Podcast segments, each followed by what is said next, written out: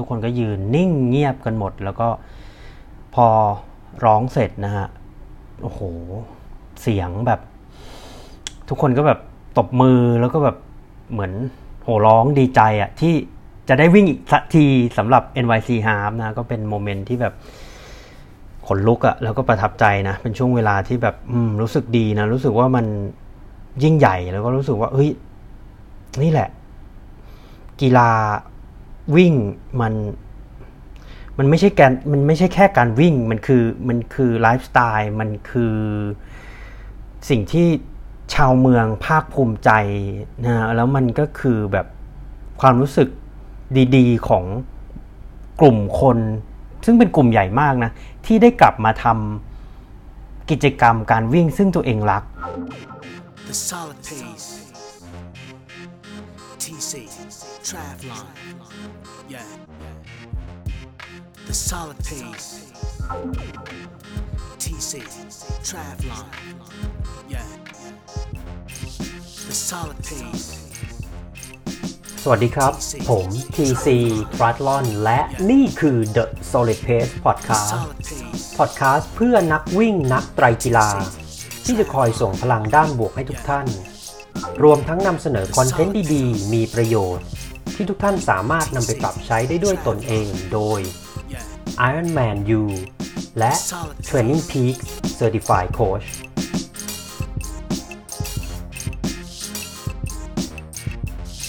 หากคุณกำลังเริ่มต้นเล่นไตรกีฬา ไม่ว่าจะเป็นในระยะสปรินต์ Standard 70.3 หรือ Full Distance Ironman หรือกำลังฝึกซ้อมเพื่อลงมินิมาราทอน ฮาฟมาราทอนหรือ Full Marathon และต้องการหาโค้ชที่มีความรู้และประสบการณ์ ที่ได้รับการรับรองจาก Ironman และ Training Peaks คุณสามารถดูรายละเอียดออนไลน์ coaching service ของเราได้ที่ www.tc-triathlon.com/coachingpackage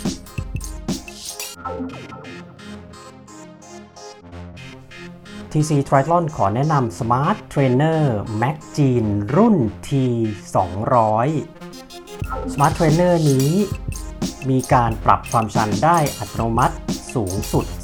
15%และรองรับ Power ได้ที่สูงสุด 1,800 วัตต์ พร้อมระบบ Direct Drive เงียบเหมาะกับผู้พักอาศัยในคอนโด สามารถเชื่อมต่อการเล่น OneLab Magine Utility และ Swift ได้ เหมาะกับเสือหมอบ เสือภูเขา รถพับ 8 ถึง 11 สปีด และพิเศษสุดๆสำหรับแฟนเพจ TC Triathlon และ The Solid Pace Podcast OneLab Thailand จะมอบของแถมมากมายให้กับทุกๆท่าน สนใจสั่งซื้อติดต่อ facebook.com/onelabthailand ครับ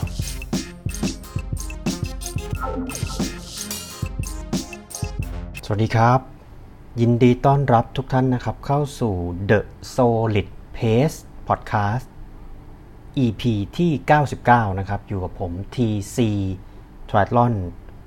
Ironman U และ Training Peak Level 2 Coach นะครับ The Solid Pace Podcast เราคือ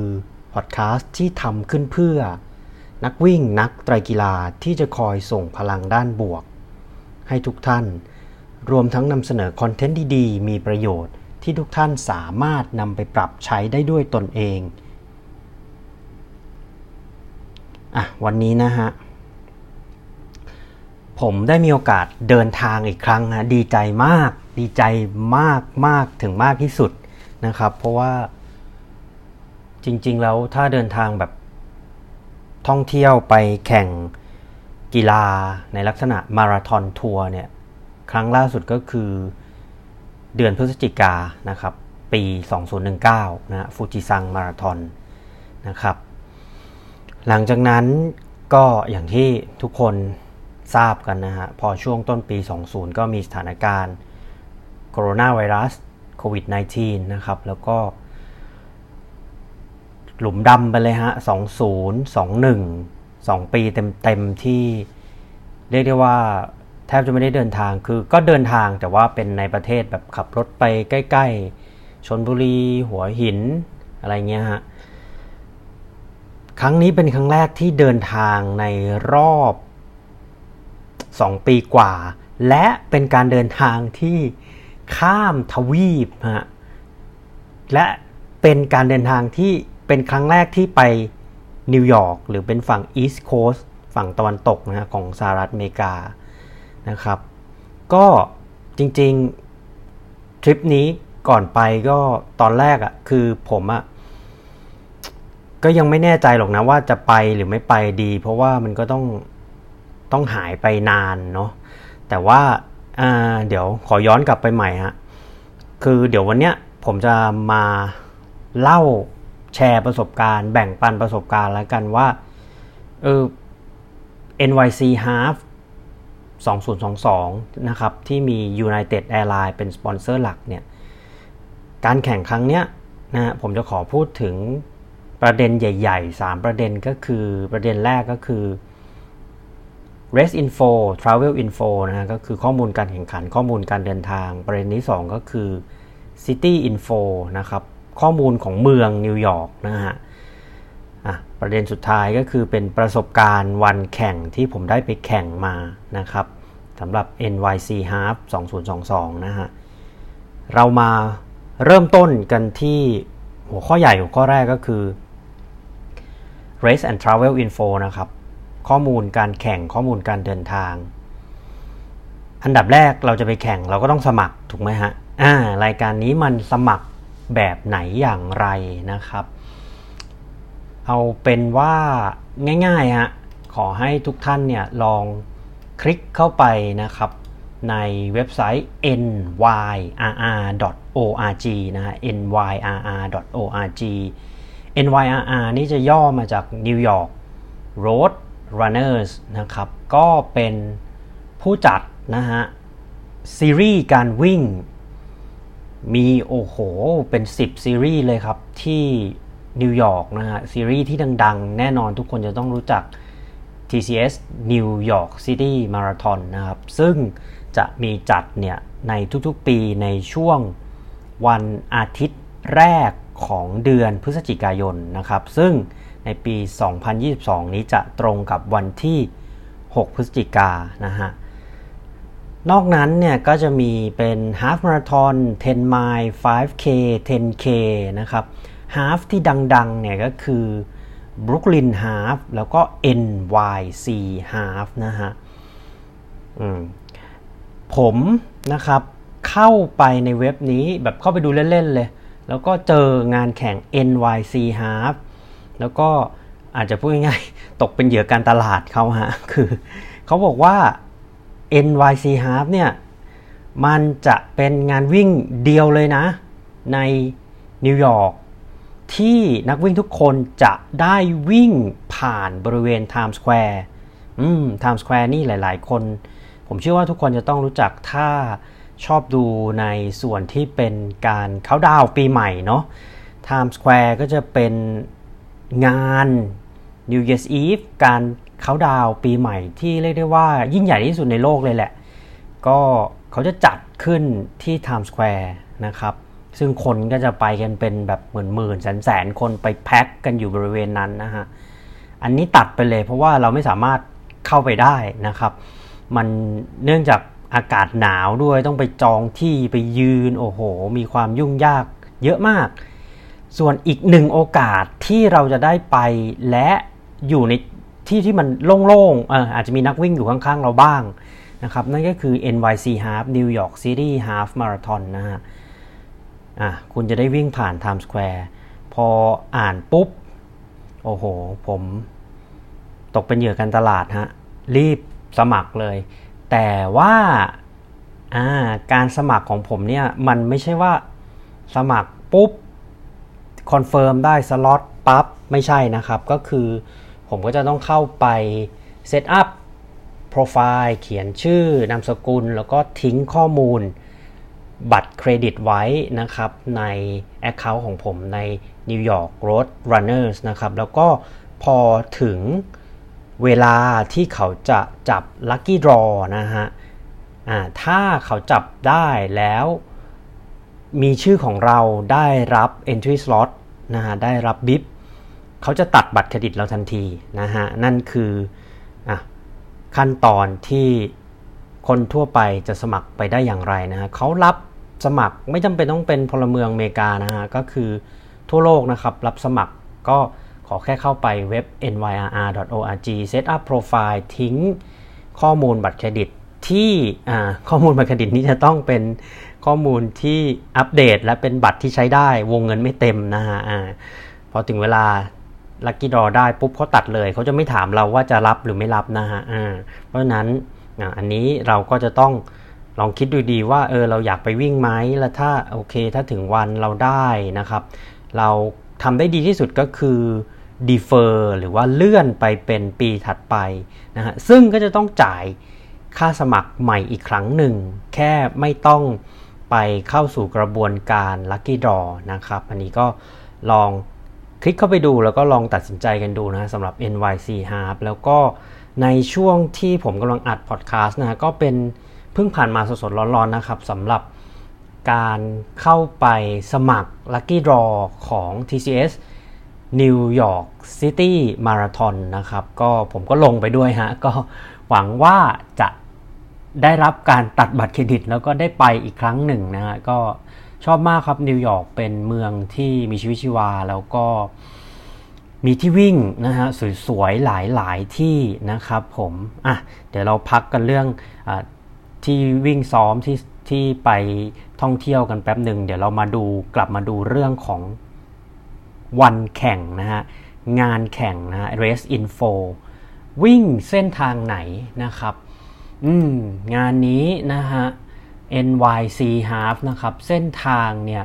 เขาวางแผนไว้แล้วก็พลอตไว้ค่อนข้างชัดเจนมาก ๆ นะฮะ คือเป็นการวิ่งแบบ point to point นะครับ นั่นก็คือวิ่งจากจุดหนึ่ง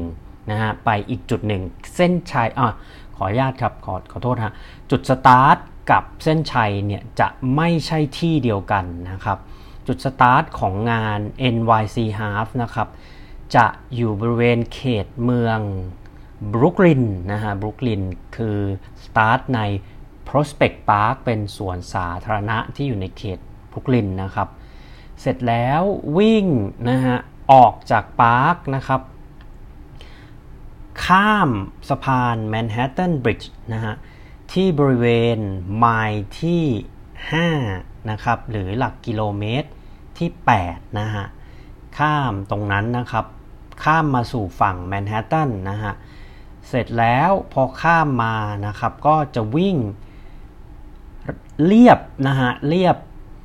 East River นะครับฝั่งแม่น้ำตรงบริเวณ FDR Drive นะครับ Franklin D Roosevelt Drive นะฮะก็เป็นเหมือนคล้ายๆทางทางไฮเวย์นะครับ ทางที่แบบเออรถวิ่งได้เร็วๆนะฮะเรียบบริเวณเกาะแมนฮัตตันนะฮะ ตั้งแต่กิโลเมตรที่ 10 ไปจนถึงกิโลเมตรที่ 15 ก็เรียกว่าตรงนี้เป็นช่วงเวลาที่น่าจะทำความเร็วกันได้นะเพราะว่ามันเป็นทางที่แบบตรงๆอาจจะมีเลี้ยวแบบนิดๆหน่อยๆนะไม่ได้แบบถึงขั้นเลี้ยวหักศอกหรือว่า U-turn นะครับอะพอ FDR Drive นะครับเราจะเลี้ยวซ้ายนักวิ่งทุกคนจะต้องเลี้ยวซ้ายนะครับบริเวณตึก UN นะครับ เพื่อเข้าสู่ 42nd Street นะฮะเป็นถนนเลขที่ 42 นะครับ ก็คือ ต้องอธิบายก่อนว่าบนเกาะแมนฮัตตันนะฮะ เขาจะใช้การเรียกชื่อถนนนะครับ เป็นลำดับนะฮะอ่าลำถ้าอยู่บริเวณทางตอนใต้ก็เป็นถนนหมายเลขหนึ่งนะครับ ไล่ขึ้นมา ขึ้นมาขึ้นมาเรื่อยๆ ก็จะเป็น 40 50 60 อะไรเงี้ยเขาจะไม่มีชื่ออะไรที่มันยุ่งยากนะฮะ อันนี้เป็นแนวถนนในแนวนอนนะครับ ส่วนถนนในแนวตั้งเนี่ย เขาจะเรียกว่า Avenue นะครับ ก็หลายๆ คนอาจจะรู้จัก Fifth Avenue นะฮะ ก็จะเป็นย่านที่เป็นอะ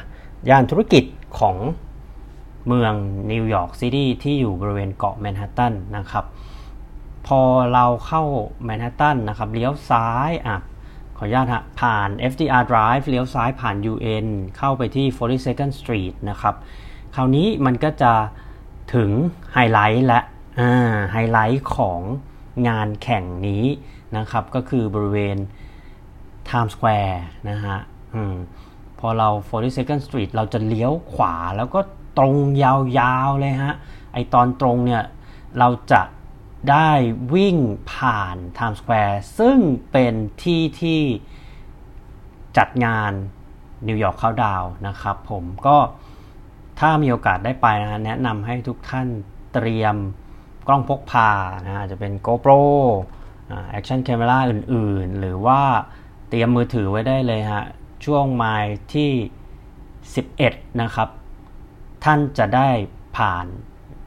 Times Square แล้วก็เซลฟี่กับ Times Square ได้นะฮะเป็นโอกาสน่าจะเป็นโอกาสเดียวที่ท่านจะได้รับการปิดถนนเพื่อให้ท่านวิ่ง และมีเวลาเซลฟี่นานๆนะครับกลางถนนเลยนะฮะอพอช่วงไมล์ที่ 12 หรือใกล้ๆ หลักกิโลเมตรที่ 20 นักวิ่งทุกท่านก็จะต้องวิ่งเข้าไปในเซ็นทรัลพาร์คนะครับเซ็นทรัลพาร์คนี่ก็เป็นสวนสาธารณะ หลักสวนสาธารณะกลางเลยของบริเวณเกาะแมนฮัตตันในเมืองนิวยอร์กซิตี้นะฮะ แล้วก็เข้าเส้นชัยนะครับที่เซ็นทรัลพาร์คนะครับผมนี่ก็เป็นเส้นทางวิ่งคร่าวๆนะฮะของ NYC Half 2022 by United Airlines นะครับผมก็เป็นไงฮะ เส้นทางก็ถือว่าถ้าผมเล่าที่แบบที่วิ่งมาเนาะที่ แชร์แบบความรู้สึกเลยก็คือว่า มันเป็นทางวิ่งที่ก็ไม่ยากไม่ง่ายนะ คือมันไม่ได้แฟลตมันไม่ได้แฟลตแอนด์ฟาสแน่นอนนะฮะ คือเขาก็จะมีออกจาก Prospect Park เนี่ย ก็จะตรง Flatbush Avenue นะครับก็จะมีลงเนินแล้วก็ขึ้นเนินนะฮะแล้วก็แน่นอนเนินที่จะมาเจออีกครั้งก็คือตรงบริเวณ Manhattan Bridge หรือว่าสะพานแมนฮัตตันที่เราจะต้องขึ้นสะพานยาวๆกันเลยนะฮะแล้วก็เสร็จแล้วก็จะมาเป็นช่วงเนินอีกครั้งเนี่ยก็คือ 42nd Street นะครับแล้วก็เข้ามาเซ็นทรัลพาร์คนะฮะในเซ็นทรัลพาร์คนี่อยากจะบอกฮะว่า ตัวผมเนี่ยเออก็แบบเป็นคนกรุงเทพเนาะแน่นอนว่าเราก็เคยชินว่าเอ้ยสวนสาธารณะมันก็ต้องเป็นทางเรียบสิ มันก็ต้องไม่มีเนิน แต่ว่า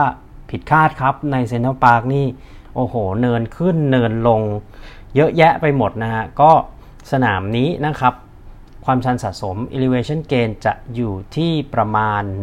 150 เมตรนะฮะ ตลอดระยะทางวิ่ง 13.1 ไมล์หรือว่า 21.1 กิโลเมตรนะครับอ่ามาหัวข้อว่าเดินทางอย่างไรเนาะก็อันนี้ผมจะขออนุญาตแชร์ประสบการณ์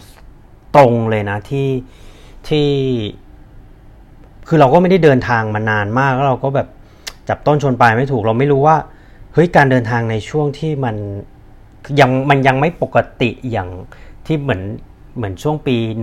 1819เนี่ย โอ้โหมันมันจะต้องมีความยุ่งยากแบบไหนอย่างไรบ้างนะครับ ก็อะ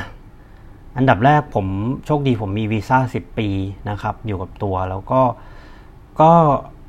ตัดสินใจจองตั๋วนะครับของ Japan Airlines นะฮะบินกรุงเทพนาริตะนะครับนาริตะ JFK JFK ก็จะเป็นชื่อสนามบินนะจอห์น F Kennedy International Airport นะครับอยู่ที่นิวยอร์กนะฮะากลับก็เช่นเดียวกัน JFK นาริตะนาริตะแบงคอกนะครับ โอเคจองตั๋วเสร็จแล้วมันยังไม่จบฮะคือว่าเราจะต้องดูว่าประเทศปลายทาง ซึ่งก็คือสหรัฐอเมริกานะครับ เขามี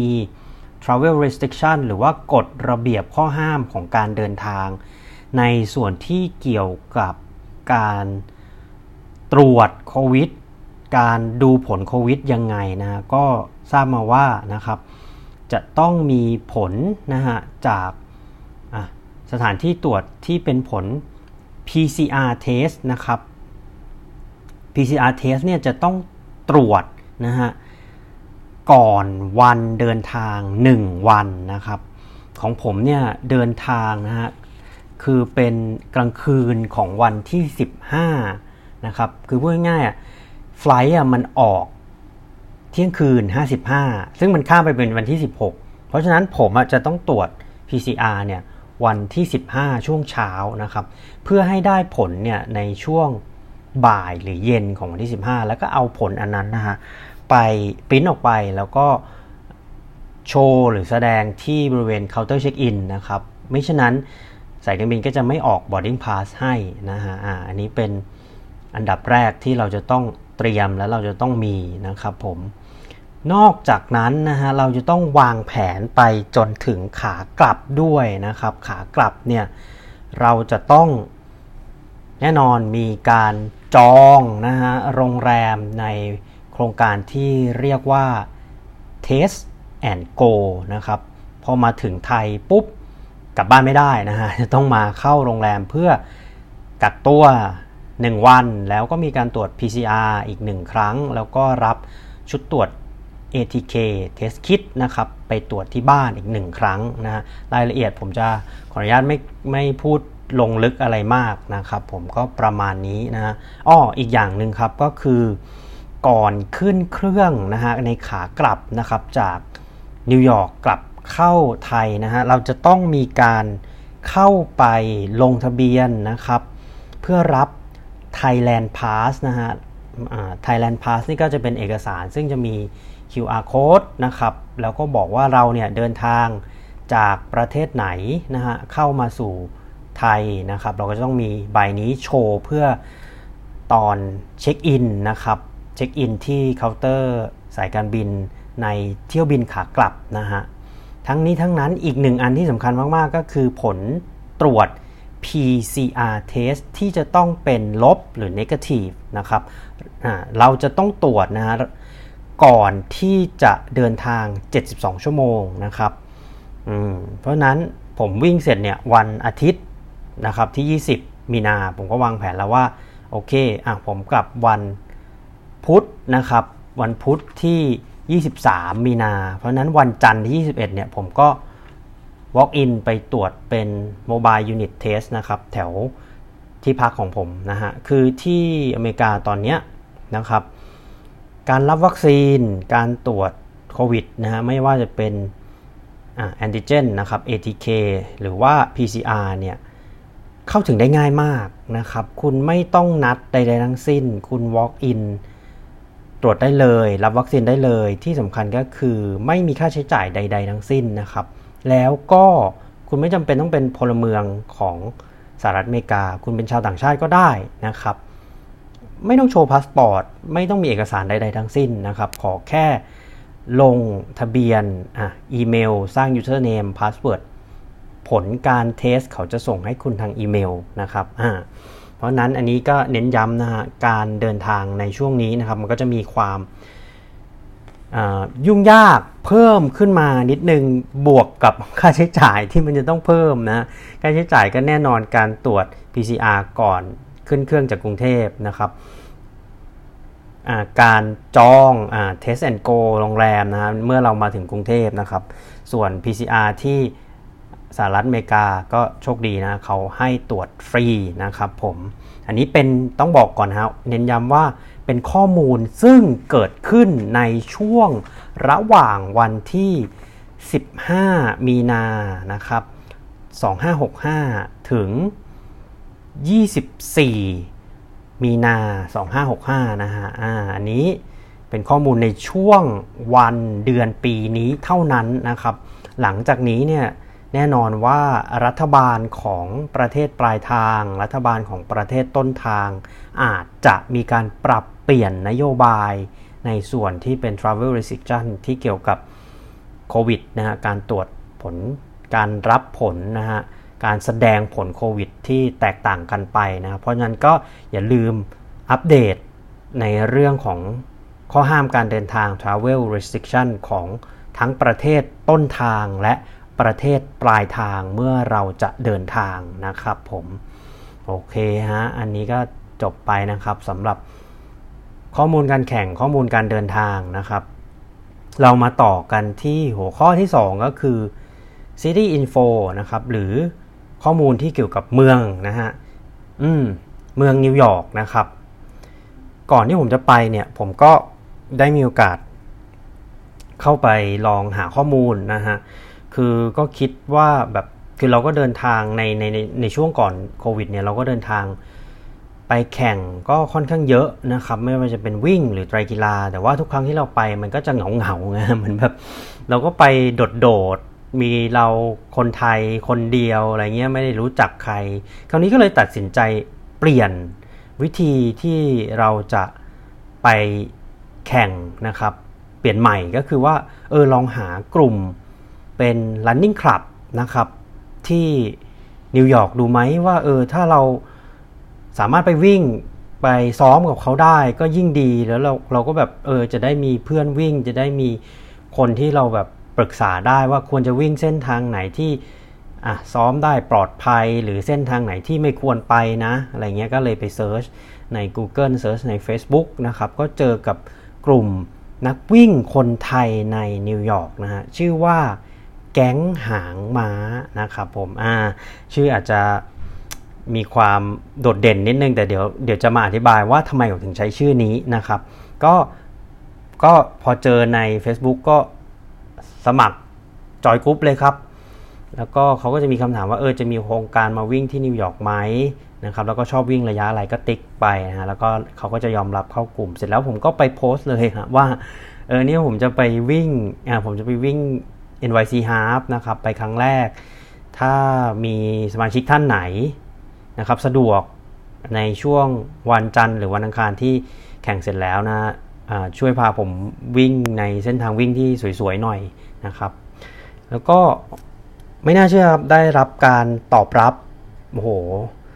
ค่อนข้างเยอะนะฮะค่อนข้างดีเลยจากกลุ่มเพื่อนพี่น้องนักวิ่งไทยในนิวยอร์กจากกลุ่มแก๊งหางม้านะฮะก็มีคุณเบคนะครับ ตอบตกลงมาว่าเดี๋ยวพาไปวิ่งครับ วันอังคารเซ็นทรัลพาร์คก็โอเค ยอดเยี่ยม เพราะว่าผมอยากจะไปวิ่งมากเลยเซ็นทรัลพาร์คแต่ว่า คือ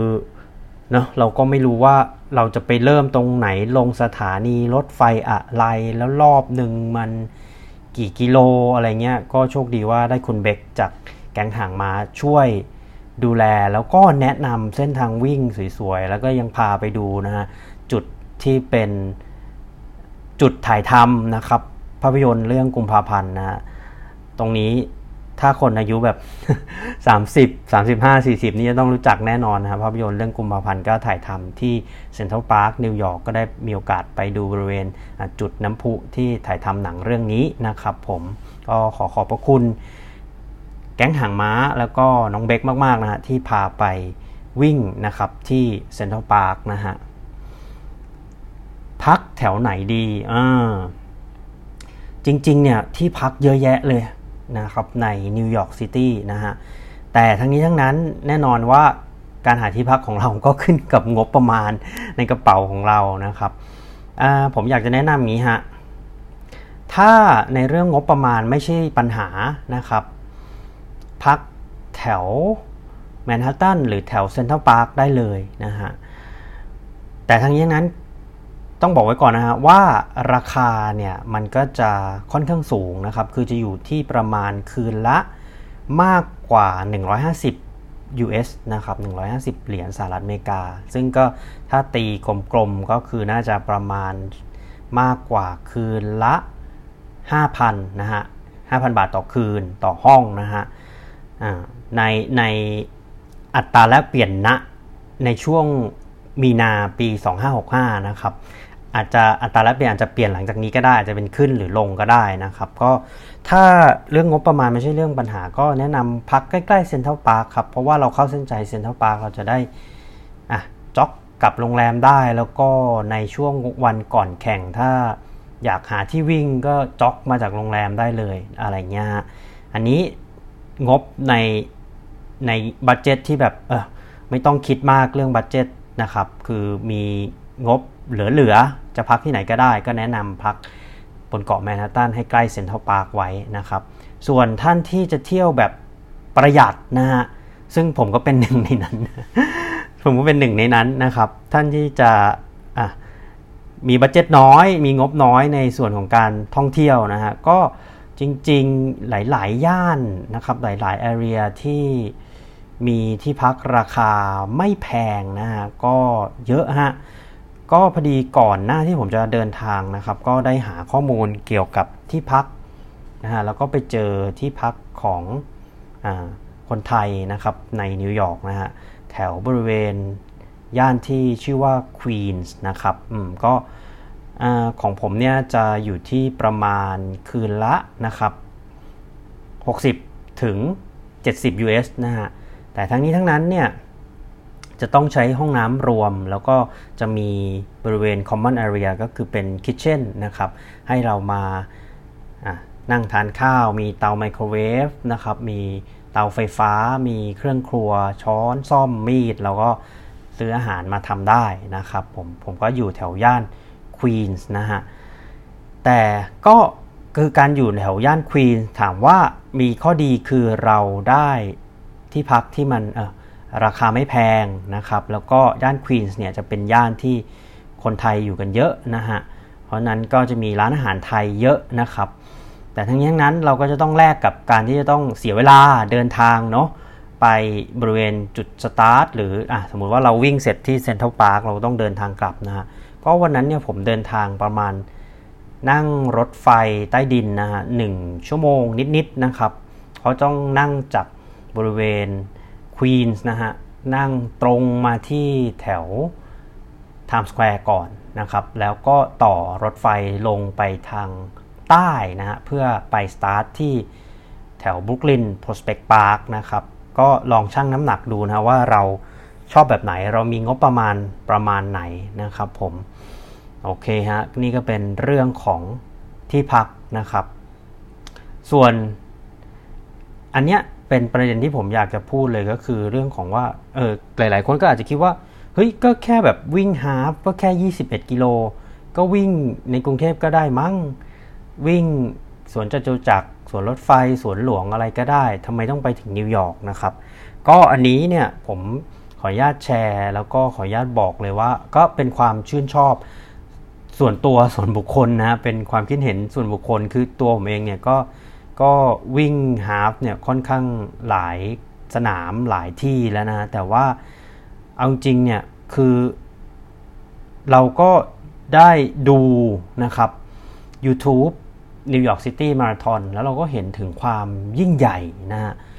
ความสนุกสนานของงานนะครับที่ได้รับการจัดขึ้นแล้วก็ที่สำคัญที่สุดคือ การมีส่วนร่วมของ local community หรือคนที่อยู่ในเมืองนิวยอร์กนะฮะ มันก็เลยเป็นเหตุผลที่แบบเอออยากลองไปสักครั้งหนึ่ง แล้วก็บวกกับที่ตกเป็นเหยื่อการโฆษณาว่าแบบได้วิ่งผ่านบริเวณเซ็นทรัลพาร์คนะฮะก็เลยอะตัดสินใจไปบวกกับที่ตัวผมเองก็มีวีซ่าอยู่แล้ว แล้วก็ได้รับลอตเตอรี่นะครับได้ entry slot ผมก็เลยตัดสินใจไปนะครับ แล้วก็ไม่ผิดหวังฮะก็คือคิดว่าน่าจะเป็นการตัดสินใจที่ ที่ดีครั้งหนึ่ง เป็นการตัดสินใจที่ถูกครั้งหนึ่ง เพราะว่าก็ได้มีโอกาสไปวิ่ง ไปเจอคนกลุ่มใหม่ ๆ แล้วก็ไปรู้จักคนกลุ่มใหม่ ๆ ได้รับแรงบันดาลใจดีๆ ได้รับมิตรภาพดีๆ จากกลุ่มคนไทย กลุ่มนักวิ่งไทยในนิวยอร์กนะแล้วก็ผมคิดว่าเนี่ยกันคือสาเหตุนะครับที่ทำไมผมถึงอยากไปที่นี่แล้วก็ทำไมผมถึง วิ่งเสร็จแล้วไม่ได้รู้สึกว่าเป็นการเดินทางที่เสียเที่ยว หรือเป็นการที่แบบใช้เงินโดยเปล่าประโยชน์นะฮะก็อันนี้ก็เป็นความรู้สึกแล้วก็ความคิดเห็นนะครับของผมนะฮะจะขอพูดเรื่องประสบการณ์วันแข่งนะครับ ประสบการณ์วันแข่งก็วันนั้นตื่นประมาณตีสี่ฮะตีสี่บ้านบ้านเขานะเวลา ที่นิวยอร์กเนี่ยต้องบอกนิดหนึ่งว่าในช่วงที่เป็นวันแข่งคือ 20 มีนาเนี่ยเวลาที่นิวยอร์กนะครับ จะช้ากว่าเรา 11 ชั่วโมงนะฮะ อืม ก็คือสมมุติว่าเรา 11 โมงเช้า เขาก็คือเที่ยงคืนนะครับผม กลายเป็นว่ากลางวันเป็นกลางคืน กลางคืนเป็นกลางวันนะฮะ ก็ โชคดีว่าตัวผมเองเนี่ยปรับตัวกับ time difference หรือความแตกต่างของเวลาได้ค่อนข้างเร็วนะครับผมก็แข่ง 7 โมงเช้านะฮะ ซึ่งก็คือจะเป็นในช่วงเวลา 18.00 ของไทยนะ ก็โอ้ชินเลยเพราะว่าเราเราเป็นคนที่ชอบวิ่งเย็นอยู่แล้ว เราก็เลยรู้สึกว่าเออ มันก็โอเค เราได้วิ่งในเวลาที่เราเคยชินนะครับ ก็วันนั้นตื่น ตีสี่นะฮะตามเวลาท้องถิ่นที่นิวยอร์กแล้วก็กินขนมปังนะครับ ก็กินน้ำนะครับ แล้วก็ดื่มกาแฟเล็กน้อย เติม carb เติมโซเดียมนะฮะแล้วก็แต่งตัวก็เดินออกไปขึ้นรถไฟฟ้านะครับ แล้วก็นั่งรถไฟประมาณอย่างที่บอกฮะประมาณ 1 ชั่วโมง เพื่อไปบริเวณจุดสตาร์ทตอนนั่งรถไฟครับ โอ้โห มันเป็นเรื่องที่ผมใช้คำว่าตะลึงเลยนะ คือพอนั่งรถไฟจากควีนส์มาเข้าบริเวณแมนฮัตตันเนี่ยยังไม่ค่อยเท่าไหร่นะครับ แต่พอช่วงต่อรถไฟจากแมนฮัตตันช่วงไทม์สแควร์ไปที่ Prospect Park บุคลินเนี่ย เชื่อไหมฮะ ร้อยละ 99 หรือ 99%ของทั้งขบวนรถไฟนั่นคือนักวิ่งฮะแล้วก็แบบทุกคนก็ยิ้มแย้ม ทุกคนก็พูดคุยหัวเราะเออเธอวันนี้เป็นยังไงการแข่งนี้คิดว่าจะทำได้ดีไหม แล้วก็ทุกคนก็จะแบบมีเรื่องที่แบบเออซ้อมเป็นยังไง ฉันพร้อมไม่พร้อมอะไรเงี้ยก็โหผมว่ามันเป็นบรรยากาศที่ดีมากเลยนะ แล้วก็มันเป็นเป็นบรรยากาศเชิงบวกที่แบบ ทำให้เรารู้สึกว่ามีแรงมีกำลังใจที่จะออกไปวิ่งนะครับ พอไปถึงสถานี Prospect Park นะครับก็เดินไปนะเดินแป๊บเดียวฮะเดินประมาณ 5-10 นาที ก็เข้าไปเขาก็จะมี backdrop area นะครับ ให้เราไป drop นะฮะ คือ backdrop เนี่ย เอาง่ายๆว่าผมก็จะเตรียมเสื้อผ้านะครับแจ็คเก็ต เสื้อยืดกางเกงอ่าที่มันแบบ สร้างความอบอุ่นให้ร่างกายเนาะเพราะว่าเราวิ่งเสร็จแล้วตัวเรามันเปียกเนาะแล้วก็อากาศมันหนาว ถ้าเราแบบปล่อยไว้มันก็อาจจะไม่สบายได้ ผมก็เลยตัดสินใจว่าเออแบบเนี่ยเดี๋ยวพอวิ่งเสร็จแล้วก็จะได้เปลี่ยนชุดนะครับ ก็เลยเอาเสื้อผ้าใหม่ๆนะฮะที่สะอาดสะอาดแล้วก็ใส่ไว้ในถุงนะครับ แล้วก็เอาไป drop นะฮะที่จุด back drop area นะครับ แล้วเขาก็จะเอาถุงเนี้ยไปให้เราที่บริเวณเส้นชัยนะครับ พอเสร็จแล้วฮะ ก็โอเคไม่มีอะไรแล้ว bag drop เสร็จปุ๊บ เราก็จะต้องเข้าไปจุดที่เป็นต้องเรียกได้ว่าเข้า wave อะอืมซึ่งก่อนที่จะเข้าจุดนี้นะครับ ทุกๆทท่านนักวิ่งทุกๆทท่านจะต้องได้รับการตรวจเอ็กซเรย์นะฮะเหมือนเอ็กซเรย์ใน airport แบบนั้นเลยฮะ ก็คือดูว่ามีวัตถุที่เป็นโลหะ หรือวัตถุที่เป็นอันตรายอะไรไหมนะครับ ก่อนที่เราจะเข้าบริเวณที่เป็น runners only นะครับ ที่สำหรับนักวิ่งโดยเฉพาะนะฮะเขาก็จะต้องมีการตรวจนะครับ ก็รวดเร็วดีฮะ แล้วก็พอเข้าไปปุ๊บนะครับ ก็จะเป็นพื้นที่แอเรียใหญ่ ๆ เลยที่เขาก็จะ เอาห้องน้ำสาธารณะเคลื่อนที่มาแปะไว้นะครับ ก็โหมีประมาณ 20ถึง30 ตู้ได้เลยนะ แต่ว่าคนก็ต่อคิวกันเยอะเหมือนกันนะครับ ก็ผมตัดสินใจไม่เข้าเพราะว่าเข้ามาจากที่บ้านแล้วนะฮะแล้วก็เดินดูแถวๆนั้นนะครับ แป๊บหนึ่งก็วิ่ง warm นะครับหยืดยืดร่างกายแล้วก็เข้า wave นะ wave ผมจะเป็น wave ที่2นะฮะถัดจากโปรนะครับถัดจากนักวิ่งอาชีพ นักวิ่งอาชีพเนี่ยจะถูกปล่อยตัวเวลา7โมงตรงนะตามเวลาท้องถิ่นที่นิวยอร์กแล้วก็ผมเนี่ยจะถูกปล่อยตัวประมาณ7โมง20นะครับผมอะก็ผมก็วอร์มเสร็จแล้วเหยียดยืดร่างกายเสร็จแล้วก็ไปเข้าบริเวณที่มันเป็นคอกนะฮะที่เขาจัดไว้นะครับสำหรับนักวิ่งหรือเข้าเวฟนั่นแหละ อืม มันมีช่วงเวลาหนึ่งที่แบบต้องใช้คำว่า ขนลุกเลยนะ คือ มันเป็นช่วงเวลาที่พิธีกรนะครับเขาก็บอกว่า เออ เนี่ย NYC Half นะ จัดครั้งล่าสุดก็คือปี 19 นะครับ 2019 แล้วก็ปี 2020 ปี 2021 ก็ไม่ได้จัดแล้วก็ ปีนี้เรารู้สึกว่าเราดีใจมากที่เราได้กลับมา แล้วก็นิวยอร์กก็รู้สึกว่าคือคนในนิวยอร์กเนี่ยก็รู้สึกว่ายินดีกับผู้จัดด้วยที่สามารถกลับมาจัดงานวิ่งนี้ได้นะฮะเขาก็บอกว่าเออไม่ว่าวันนี้หรืออนาคตจะเป็นยังไงเนี่ยเขาก็ขอให้นักวิ่งทุกคนนะครับ ร่วมต่อสู้ไปด้วยกัน แล้วก็กีฬาวิ่งนะครับ มันเป็นกีฬาที่ อย่างน้อยก็ทำให้เรามีสังคมที่ดี มีสุขภาพที่ดี เพราะนั้นก็อยากให้นักวิ่งทุกคนเนี่ยซ้อมวิ่งต่อไปนะครับ มีกีฬาวิ่งอยู่ในชีวิตต่อไปนะฮะ แล้วก็พอพูดประโยคนี้จบเรื่องนี้จบเขาก็ให้นักร้องนะครับมาร้องเพลงชาติสหรัฐอเมริกานะครับ ทุกคนก็ยืนนิ่งเงียบกันหมด แล้วก็พอร้องเสร็จนะฮะโอ้โห เสียงแบบ ทุกคนก็แบบตบมือแล้วก็แบบเหมือนโห่ร้องดีใจอะที่จะได้วิ่งอีกสักทีสำหรับ NYC Half นะ ก็เป็นโมเมนต์ที่แบบขนลุกอะแล้วก็ประทับใจนะ เป็นช่วงเวลาที่แบบรู้สึกดีนะ รู้สึกว่ามันยิ่งใหญ่แล้วก็รู้สึกว่า เฮ้ย นี่แหละ กีฬาวิ่งมัน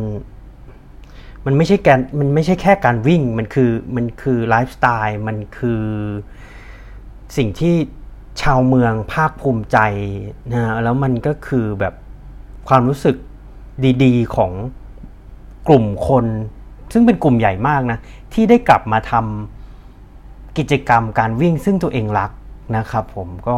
นี่ก็เป็นเรื่องราวดีๆนะก่อนที่จะสตาร์ทนะฮะอะพอสตาร์ทปุ๊บนะครับ ก็วิ่ง ผมก็ไม่ได้ไม่ได้แบบ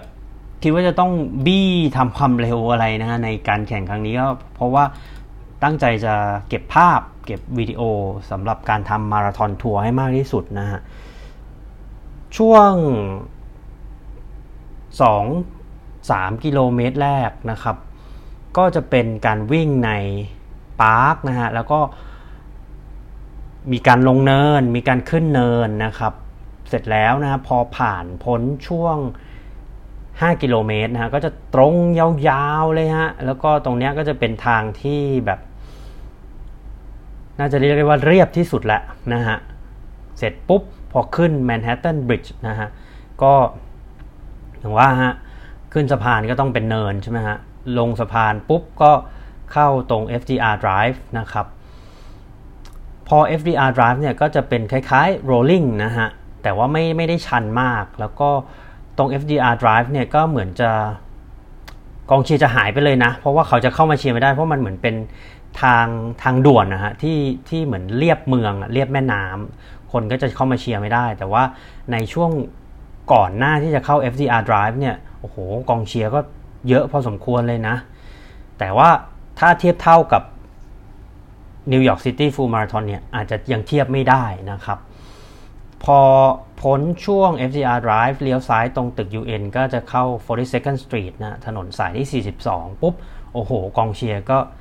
กลับมาอีกรอบ เพราะว่ามันเข้าสู่ตัวเมืองแมนฮัตตันนะครับ พอช่วงไมล์ที่ 11 นะฮะ ก็จะเป็นไฮไลท์ของการแข่งอย่างที่ผมได้เรียนให้ทราบตอนแรกก็คือ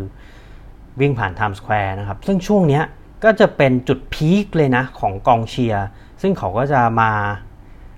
ดูมาถ่ายรูปให้เพื่อนนะครับ ให้นักวิ่งที่เขารู้จักนะฮะแล้วก็รวมทั้งกองเชียร์ก็จะ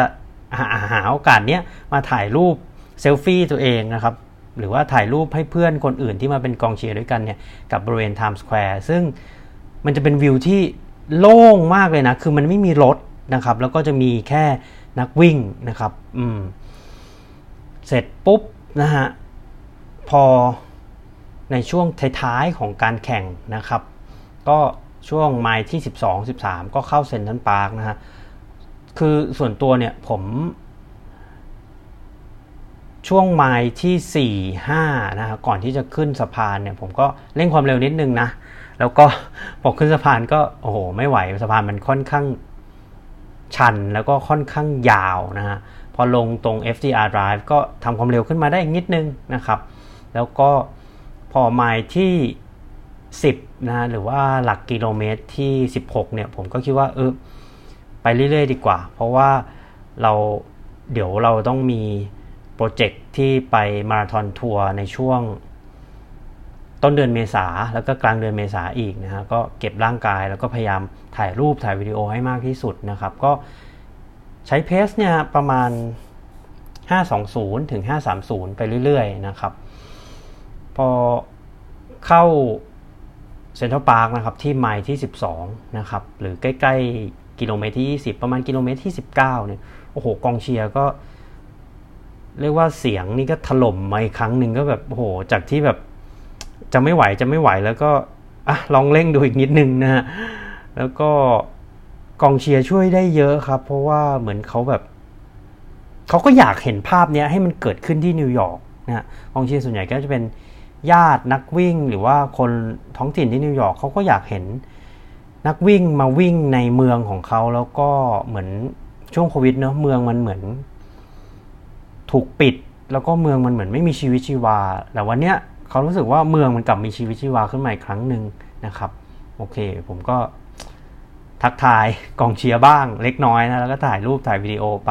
พอเข้าเซนทรัลปาร์คครับ โอ้โห เนิน เนินล้วนๆฮะ ขึ้นขึ้นลงลงนะครับ ก็พยายามประคองตัวเองไปที่ประมาณเพส530 นะฮะกองเชียร์ก็ยังเยอะอีกเหมือนเดิมฮะเสร็จก็ไปเข้าเส้นชัยนะครับ แถวบริเวณWest Central Park นะครับ เป็นฝั่ง West ฝั่งตะวันตกนะฮะเข้าเส้นปุ๊บนะครับ คือพิธีการเขาก็ค่อนข้างเรียบง่ายมากนะฮะเข้าเส้นปุ๊บเนี่ยเขาก็จะ ให้นักวิ่งเนี่ย flow นักวิ่งเนี่ยก็จะเดินเดินเดินเดินเดินไปเรื่อยๆก่อน แล้วเขาก็จะมีเหมือนแถวของอาสาสมัคร volunteer ที่คอยยื่นเหรียญให้นักวิ่งนะฮะเราก็รับเหรียญปุ๊บ เขาก็จะมีช่างภาพจาก MarathonFoto ถ่ายรูปเรากับเหรียญเรานะครับ แล้วก็เขาจะมี backdrop ให้ประมาณ 5 backdrop นะฮะซึ่งเหมือนกันก็คือเป็น โลโก้ NYC Half United Airlines แล้วก็สปอนเซอร์อื่นๆนะฮะ แล้วก็มีโลโก้ New York Road Runners นะครับ ก็ถ้าใครสนใจจะไปถ่ายจะไปเซลฟี่ตรงนั้นก็ได้นะฮะ เสร็จแล้วก็รับตัวชีตนะครับ ตัวฟอยที่เอาไว้ห่มนะคล้ายๆผ้าขนหนูนะฮะห่มเพื่อสร้างความอบอุ่นแก่ร่างกายนะครับ เสร็จรับตัวฟอยชีตเสร็จนะฮะก็รับ ของว่างฮะซึ่งของว่างนี่ไม่ได้มีอะไรแบบ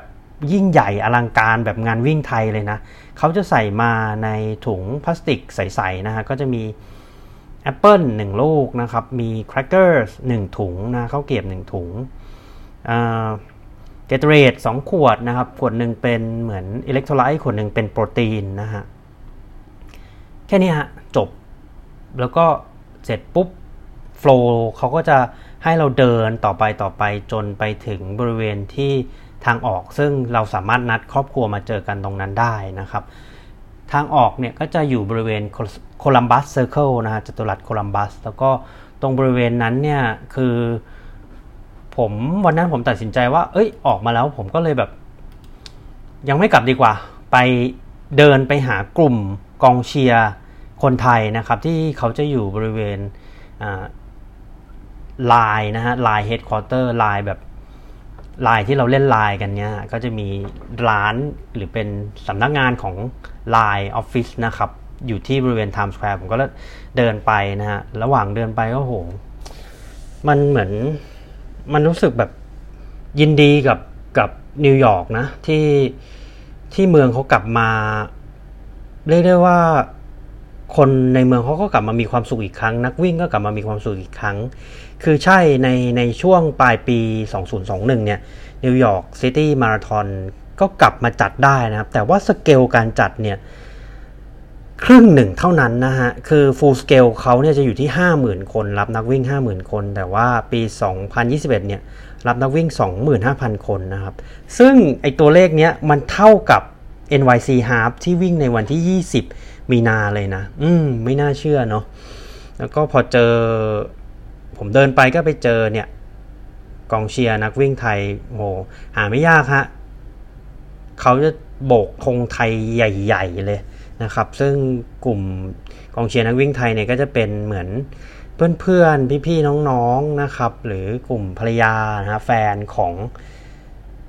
นักวิ่งจากแก๊งหางม้านะครับไทยครูรัน NYC นะเขาก็มาเชียร์เพื่อนๆเขานะแล้วก็ได้มีโอกาส ผมก็ได้มีโอกาสทำความรู้จักกับ โหนักวิ่งไทยหลาย ๆ คนนะครับ ก็ขอบคุณมากนะฮะที่ให้การต้อนรับแล้วก็ทักทายผมนะในการวิ่งนะฮะแล้วก็ที่สำคัญคือถ่ายรูปผมมาได้ด้วยนะฮะตอนที่ผมกำลังเอากล้องโกโปรนะครับ ถ่ายไปถ่ายวิดีโอกับกองเชียร์คนไทยนะก็ขอบคุณช่างภาพนะครับ น้องไผ่จากแก๊งหางม้านะฮะอะอันนั้นก็เป็นประสบการณ์วันแข่งนะครับที่ ผมได้ไปแข่ง NYC Half United Airlines ปี 2022 นะฮะ พอแข่งเสร็จครับก็ยังมีวันว่างอยู่ 2 วันก็เลยตัดสินใจครับว่าจะลองเก็บในสถานที่เที่ยวของนิวยอร์กที่สำคัญสำคัญเท่าที่จะพอจะเก็บได้นะก็ แข่งวันอาทิตย์เสร็จนะฮะก็ไม่มีอะไรก็หาอะไรกินนะครับ แล้วก็วันจันทร์ปุ๊บตื่นมาก็ ผมก็ไปสะพานบรุกลินนะฮะ Brooklyn Bridge สะพานเนี้ยหลาย ๆ คนอาจจะคุ้นเคยนะครับ คุ้นชิน เพราะว่าเป็นสถานที่หรือ location ในการถ่ายทำหนังหลาย ๆ เรื่องมาก ๆ เลยนะฮะ ก็ได้มีโอกาสเอาเหรียญรางวัลนะที่เราวิ่งแล้วเราเข้าเส้นชัยก็ไปถ่ายกับสะพานบรุกลินนะฮะ คือผมเนี่ยเริ่มต้นทริปด้วยการนั่ง นั่งรถไฟครับ นั่งรถไฟใต้ดินเนี่ย ไปลงตรง Whitehall Street นะครับสถานี Whitehall นะฮะ ซึ่งพอขึ้นมาเนี่ย จะเป็น Staten Island Ferry Station นะฮะ เป็นสถานสถานีที่เฟอร์รี่ที่วิ่งระหว่างแล่นระหว่างเกาะแมนฮัตตันกับเกาะสเต t นไอแลนด์นะครับ ถามว่าทำไมต้องขึ้นอันนี้ เพราะว่ามันมีเหตุผลนะคือ ผมไม่ได้อยากที่จะแบบเออเข้าไปตรงเทพีเสรีภาพแบบใกล้ๆนะก็เลยแบบเพื่อนที่เป็นคนนิวยอร์กก็แนะนำว่า เฮ้ยทำงี้สิ เนี่ยขึ้นเรือที่ Staten Island Ferry นะครับท่าเรือ Staten Island แล้วก็นั่งไปกลับนั่งฟรี แล้วก็เขาก็จะเหมือนแล่นผ่านบริเวณเทพีเสรีภาพ แต่เห็นไกลๆนะ อะไรเงี้ย ผมก็อะลองดู ก็ เห็นครับเห็นชัดวันนั้นก็ท้องฟ้าแจ่มใส แล้วก็อากาศค่อนข้างดี แดดออกดีเลย ก็เห็นเทพีเสรีภาพครับ แต่ว่าถ้าท่านที่ต้องการที่จะแบบเห็นใกล้ ๆแบบ เจออยู่กับหน้าอะไรเงี้ยก็ต้องไปที่เกาะที่เทพีเสรีภาพนี้ตั้งอยู่ แล้วก็ถ้าถ้าจำไม่ผิดนะจะต้องมีการเสียค่าธรรมเนียมในการขึ้นเกาะนะครับ ส่วนค่าธรรมเนียมเนี่ยเดี๋ยวผมจะขอไม่ยะ ขออนุญาตไม่พูดถึงนะว่าค่าธรรมเนียมในในการขึ้นก่อนเนี่ยจะอยู่ที่เท่าไหร่นะเพราะว่ายังไม่ได้ศึกษามาเหมือนกันนะคือเราก็กะแบบเก็บให้ได้มากที่สุดนะเราก็เลยนั่งไปนั่งกลับปุ๊บ เสร็จก็พอกลับมาที่ Staten Island Ferry ก็เดินครับ เดินเลยนะฮะ อากาศโอเคนะครับ ประมาณ 10-15 องศาก็เดินเรียบ เรียบตรงบริเวณโลแมนฮัตตันนะฮะฮัสสันริเวอร์ก็เรียบไปเลย แล้วก็ไปจนถึงนะครับสะพานบรุกลินนะฮะซึ่งระยะทางเดินเนี่ยมันจะประมาณ 2-3 กิโลนะครับผมซึ่งก็เดินได้นะฮะผมก็เลยเดินไปเรื่อยแล้วก็ขึ้นสะพานบรุกลินนะครับ ก็ไปถ่ายรูปบนสะพานเอาเหรียญไปถ่ายรูปนะฮะแล้วก็พอลงจากสะพานบรุกลินนะครับ จริงๆก็จะมีวิวถ่ายรูปอีกด้วยนะฮะบริเวณสถา เขาเรียกว่าสวนสาธารณะนะครับ ฝั่งที่เป็นฝั่งบรุกลินนะฮะจะมีสวนสาธารณะ ซึ่งถ้าหลาย ๆ ท่านมีเวลากับเวลาดีๆเนี่ยก็สามารถถ่ายรูปกับสะพานแบบในระยะทางไกล ๆ ได้นะฮะ ก็แนะนำฮะ คือส่วนตัวเนี่ยผมขึ้นไปบนสะพานบรุกลินเนี่ยในช่วงพระอาทิตย์ใกล้ ๆ ตกเนี่ย โอ้โห ได้ วิวที่มันค่อนข้างดีและที่สำคัญคือแสงเนี่ยมันดีมากนะครับ เป็นแสงที่มันสาดเข้ามาตรงสะพานเลย แล้วก็เราก็สามารถถ่ายรูปกับเราเซลฟี่ก็ได้ เพราะว่าแสงมันก็จะค่อนข้างดีนะถ่ายรูปกับตัวเราเองกับสะพาน ถ่ายรูปเหรียญกับสะพานนะครับ ก็ประมาณนี้ฮะสำหรับสะพานบุกลินนะครับอพอวันอังคารอ่านี้ก็ได้มาวิ่งกับ น้องๆนนะฮะจากแก๊งห่างมานะฮะช่วงเช้าก็นัดน้องเบคนะครับเขาก็พาวิ่งที่เซ็นทรัลพาร์คนะครับหนึ่งรอบนะฮะหนึ่งรอบเซ็นทรัลพาร์คสิบกิโลเมตรครับผมโอ้โหสุดๆ คือผมมามาจากเป็นคนกรุงเทพเนาะรอบใหญ่ที่สุดที่เราเคยวิ่งก็คือวิ่งสามสวนนะฮะอะหลายๆ คนอาจจะรู้จักสวนรถไฟ สวนจตุจักรแล้วก็สวนสิริกิตนะครับหนึ่งรอบ เจ็ดกิโล อันนี้หนึ่งรอบสิบกิโลฮะ แล้วไม่ต้องออกนอกสวนนะ วิ่งอยู่ในสวนตลอดฮะ โอ้โห คือเลิฟมาก ชอบมาก แล้วก็รู้สึกว่าดีมากนะครับ เขาบอกว่าน้องเบคเขาบอกว่า เฮ้ยพี่มันมีรอบ loop เล็ก loop กลาง loop ใหญ่นะ loop เล็กมันก็จะ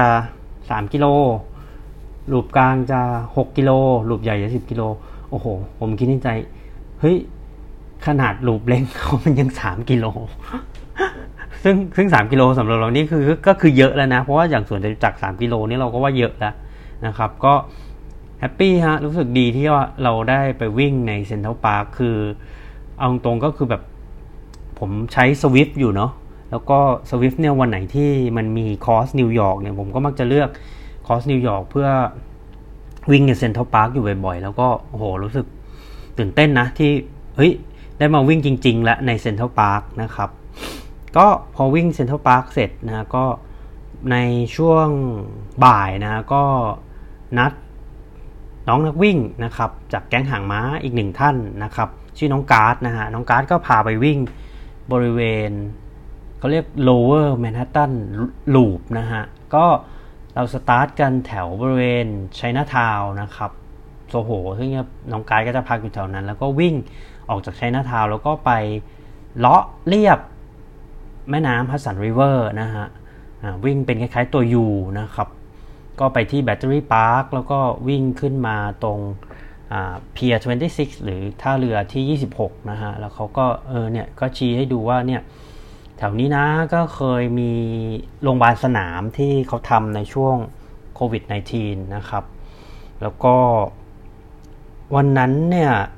วิ่งเนี่ย อากาศค่อนข้างดีมากนะ ลมอาจจะแรงแต่ว่าก็ไม่เป็นไรชอบนะครับ อากาศประมาณ 10-15 องศา แล้วก็เส้น lower Manhattan loop เนี่ย จุดเด่นก็คือนะครับ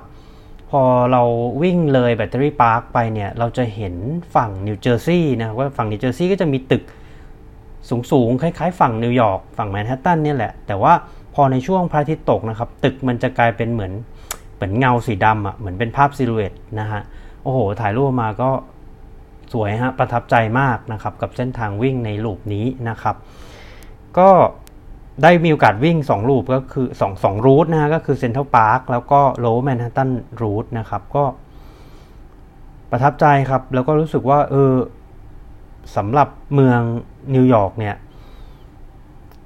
อยากกลับมาอีกนะ แล้วก็คิดว่าถ้ามีโอกาสเนี่ย อยากวิ่ง New York City Full Marathon ที่มันจะสตาร์ทที่สเตเทนไอแลนด์นะครับ ข้ามฝั่งมาบรุกลินนะครับ ต่อไปควีนส์นะฮะ ต่อไปบรอนซ์แล้วก็มาจบที่แมนฮัตตันเซ็นทรัลพาร์คนะครับ ซึ่งงานนั้นเนี่ยได้คุยกับทั้งน้องเบคและน้องการ์ดจากแก๊งหางม้าเนี่ยเขาก็บอกว่ายิ่งใหญ่มากนะฮะแล้วก็เป็นงานวิ่งที่แบบ ถามว่าคนนิวยอร์กเนี่ย ก็ชอบนะที่ ที่มีอีเวนต์นี้เพราะว่ามันเหมือนว่าเขาได้ต้อนรับคนต่างชาติ แล้วก็ได้ต้อนรับนักวิ่งจากทั่วสหรัฐอเมริกาที่เขาได้โชว์สิ่งดีๆ ของนิวยอร์กออกไปนะถึงแม้วันนั้นรถจะติดนะครับเพราะว่ามีการปิดถนนค่อนข้างเยอะนะฮะก็ทั้งหมดนี้นะครับก็คือประสบการณ์นะครับที่เกิดขึ้นนะในการเดินทางของผมนะครับ ในช่วงระหว่างวันที่ 16 ถึงวันที่ 24 มีนานะฮะ2565 หรือ 2022 นะครับ เพื่อเข้าร่วมแข่ง New York City Half Marathon by United Airlines นะฮะ ได้เจอคนมากมายครับ ได้มิตรภาพดีๆ กลับมามากมาย แล้วก็ได้รับเรื่องราวแรงบันดาลใจดีๆ กลับมาเยอะมากฮะ แล้วก็คิดว่าชอบครับ แล้วก็อยากกลับไปอีกนะฮะสำหรับนิวยอร์กซิตี้นะครับ มีคอมเมนต์ มีคำถาม มีคำแนะนำอะไรนะฮะ สามารถส่งมาหาผมได้นะครับ ส่งมาได้นะครับที่ Line ID at TC Triathlon นะครับ แล้วก็เน้นย้ำกันอีกครั้งหนึ่งนะฮะ The Solid Pace Podcast นะครับ เราคือพอดแคสต์ที่ทำขึ้นเพื่อนักวิ่ง นักไตรกีฬา ที่จะคอยส่งพลังด้านบวกให้ทุกท่าน รวมทั้งนำเสนอคอนเทนต์ดีๆ มีประโยชน์ที่ทุกท่านสามารถนำไปปรับใช้ได้ด้วยตนเอง โดย Ironman U และ Training Peak Level 2 Coach สำหรับสัปดาห์นี้ ผมต้องขอลาไปเพียงเท่านี้ครับ แล้วพบกันใหม่สัปดาห์หน้า สวัสดีครับ The solid pace. TC. Travlon. Yeah. The solid pace. TC. Travlon. Yeah. The หากคุณ solid มี pace. นักวิ่ง นักไตรกีฬา หรือผู้ที่อยู่ในวงการ endurance sport ไม่ว่าจะเป็นชาวไทยหรือชาวต่างชาติ ที่คุณอยากรู้จัก หรือมีหัวข้อที่คุณอยากให้เราพูดถึง คุณสามารถแนะนำรายการได้ที่อีเมล info at tc triathlon com Solid pace. หรือทักไลน์เรามาได้ที่ Line ID at tc triathlon